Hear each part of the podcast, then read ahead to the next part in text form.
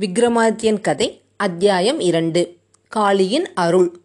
கன்னியாபுரி என்ற நாட்டை விக்ரமாதித்தன் என்ற மன்னர் ஆண்டு வந்தார். அவர் பட்டத்திற்கு வந்ததும் தமது ஆட்சியை விரிவாக்க எண்ணினார். புதிய தலைநகர் ஒன்றை அமைத்து அதிலிருந்து உலகம் முழுவதும் தன் புகழ்கொடி பறக்குமாறு ஆட்சி புரிய நினைத்தார் விக்ரமாதித்தன். அதற்காக தமது அமைச்சர் பட்டியை அழைத்து பட்டி புதிய தலைநகர் ஒன்று அமைத்து அதிலிருந்து ஆட்சி புரிய நினைக்கின்றேன். அதற்கான இடத்தை தேர்ந்தெடுத்து வா என்று கூறினார். அரசனின் ஆணைப்படி பட்டியும் பல இடங்களை சுற்றி பார்த்தார். ஓர் இடமும் அவருக்கு மனதில் பிடிக்கவில்லை. கடைசியில் வசனகிரி என்ற மலை பக்கமாக சென்று கொண்டிருந்தார். அந்த மலையடிவாரத்தில் ஒரு அழகிய ஆறு ஓடிக்கொண்டிருந்தது ஆற்றின் கரையில் ஒரு காளி கோயில் இருந்தது. கோயிலின் முன்னால் ஒரு பெரிய ஆலமரம் இருந்தது. ஆலமரத்தில் ஏழு வளையம் போல கட்டப்பட்டிருந்தது. பட்டி ஆற்றில் கீழ் இறங்கி நீராடினார். காளி கோயிலுக்கு சென்று காளி தேவியை வணங்கினார்.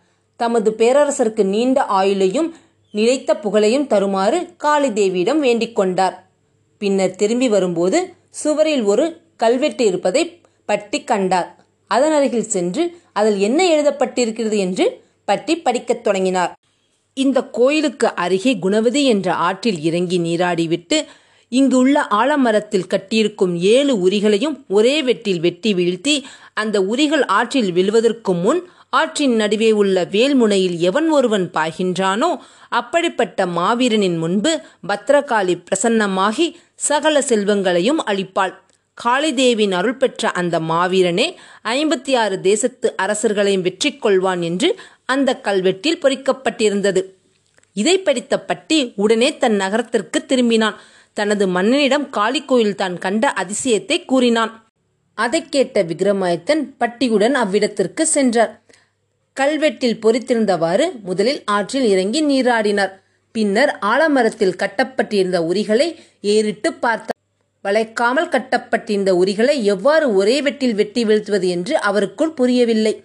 அரசே கடைசி உரியை பிடித்துக்கொண்டு சுற்றுங்கள். ஏழு கயிர்களும் ஒன்றாக முறுக்கிக் கொள்ளும். அப்பொழுது ஒரே வெட்டில் வெட்டி எளிதாக வெட்டிவிடலாம் என்று யோசனை கூறினார். பட்டி பட்டி கூறியவாறே மரத்தின் மேல் ஏறி விக்ரமாதித்தர் கடைசி உரியை சுற்றத் தொடங்கினார்.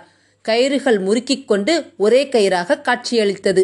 உடனே தமது உடைவாளை உருவி ஒரே வெட்டால் கயிற்றை வெட்டி வீழ்த்திவிட்டு உரிகளை ஆற்றில் விழுவதற்கு ஆற்றில் நடப்பட்டிருந்த வேல்முனையை நோக்கி தலைகீழாக பாய்ந்தார். அடுத்த கணம் காளிதேவி அவர் முன்னால் தோன்றி விக்ரமாதித்தா உன் மன உறுதியையும் தைரியத்தையும் மெச்சினேன். உனக்கு வேண்டிய வரத்தை கேள் என்றாள்.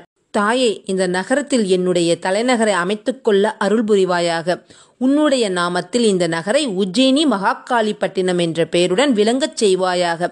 என் ஆட்சி சிறந்து விளங்க உன்னுடைய அருள் எனக்கு தேவை என்று காளிதேவியை வேண்டினார் விக்ரமாதித்தர் காளிதேவி தன்னுடைய அருளால் அங்கு ஒரு மாபெரும் நகரத்தை உருவாக்கினாள். அதில் மாட மாளிகைகளும் கூட கோபுரங்களும் ஏராளமாக எழுந்தன.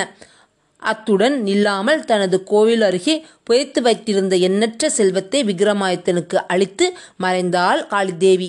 விக்ரமாதித்தருக்கு உஜ்ஜயினி மகாகாளிப்பட்டினம் என்ற தனது புதிய தலைநகருக்கு குடியேறினார்.